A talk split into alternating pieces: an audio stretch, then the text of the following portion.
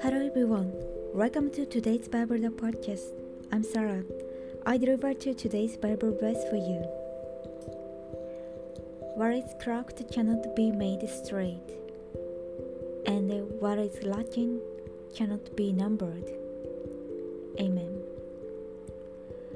Does this mean we humans can't do anything about what God has said?